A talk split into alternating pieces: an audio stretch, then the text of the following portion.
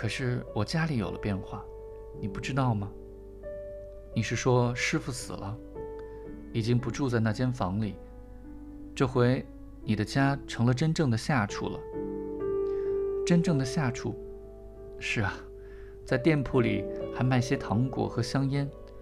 虽然只有我一个人，这回真正替人做工了。夜里太晚，就点上蜡烛看书。岛村交抱双臂笑了，人家装了电表，用电灯太浪费，不好意思。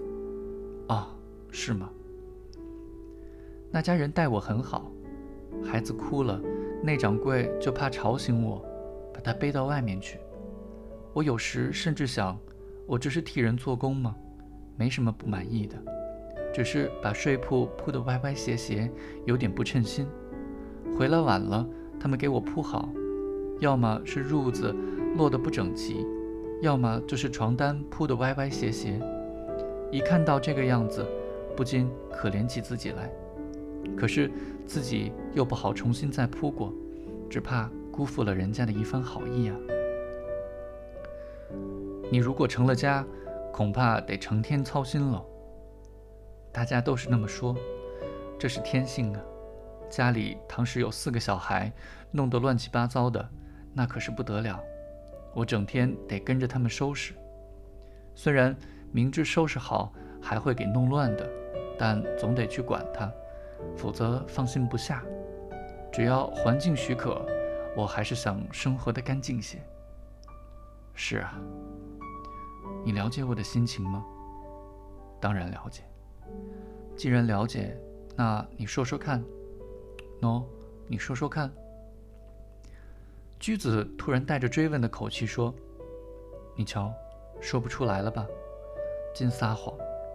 你这个人啊，挥霍无度，大大咧咧，你是不会了解我的。”然后他又放低声音说：“我很伤心啊，我太傻了。你明儿就回去吧。像你这样追问，我怎能说得清楚呢？有什么不能说清楚的？”你就是这点不好。居子无可奈何似的无言以对，默默地闭上了眼睛，心想岛村自然会把自己挂在心上的吧。于是他显出一副通情达理的样子，说：“一年一次也好，你来啊！我在这里的时候，请一定一年来一次啊。”他说期限是四年，回老家的时候。做梦也没想到还会出来做买卖呢，连滑雪板都给了人家才回去的。要说能够做到的，就只有戒烟了，是吗？以前你抽得很厉害的呀。嗯，我把宴会上客人送给我的，全都悄悄放在袖兜里，回去以后有时能抖落出好几支。四年可是够长的。很快就会过去的，多温暖啊！岛村把靠过来的驹子抱了起来。我天生就是温暖的吗？这儿早晚已经很冷了吧？我来这里已经五年了，起初觉得待在这种地方不免有点凄凉。通火车之前真荒凉啊！但你第一次来这儿以后，也有三个年头了。岛村心想。在不到三年里来了三次，每次驹子的境况都有变化。好几只纺织娘突然鸣叫起来。讨厌！驹子说着，离开他的膝头，站起身来。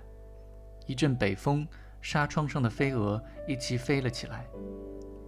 岛村明知他那双虽像是半睁着的黑眸子，其实是合上了的浓密睫毛，他还是凑近看了看。戒烟以后发胖了，腹部的脂肪变得肥厚了。这么一来，两人分手以后难以捉摸的感情，很快的又像原来那么亲密了。驹子轻轻地把手按在胸脯上，一边变大了。傻瓜，是那个人的毛病吧？金爱抚一边，瞧你，真讨厌，胡说，讨厌鬼。驹子抖得变脸了，岛村想起来了，正是这样子。以后告诉他两边要平均点。平均？叫我告诉他要平均点吗？驹子温柔地把脸贴上去。这房间在二楼，可癞蛤蟆在屋子围墙周围绕来绕去的鸣叫着，好像不是一只，而是两三只，鸣叫了好长时间。从室内浴池上来，驹子完全放了心，又用平静的语气开始诉说起自己的身世来。他甚至谈了这样一件事情：在这里接受第一次检查的时候，他以为跟雏妓是一样，只把胸部敞开，所以被人家取笑。后来他竟哭了起来。他还如实的回答了岛村的询问。那玩意儿来得非常准。每月提前两天，可是那玩意儿来时出去赴宴，不感到麻烦吗？嗯，你连这个都晓得。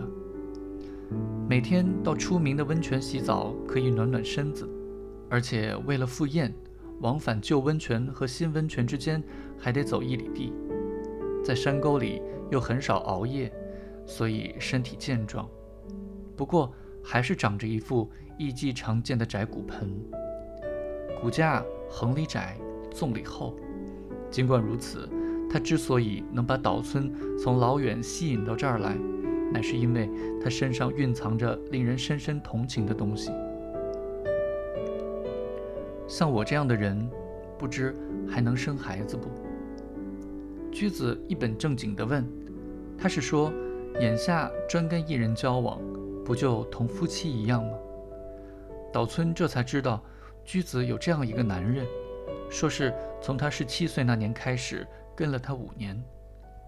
岛村很早以前就觉得有点惊讶，后来才明白，居子何以那么无知和毫无警戒。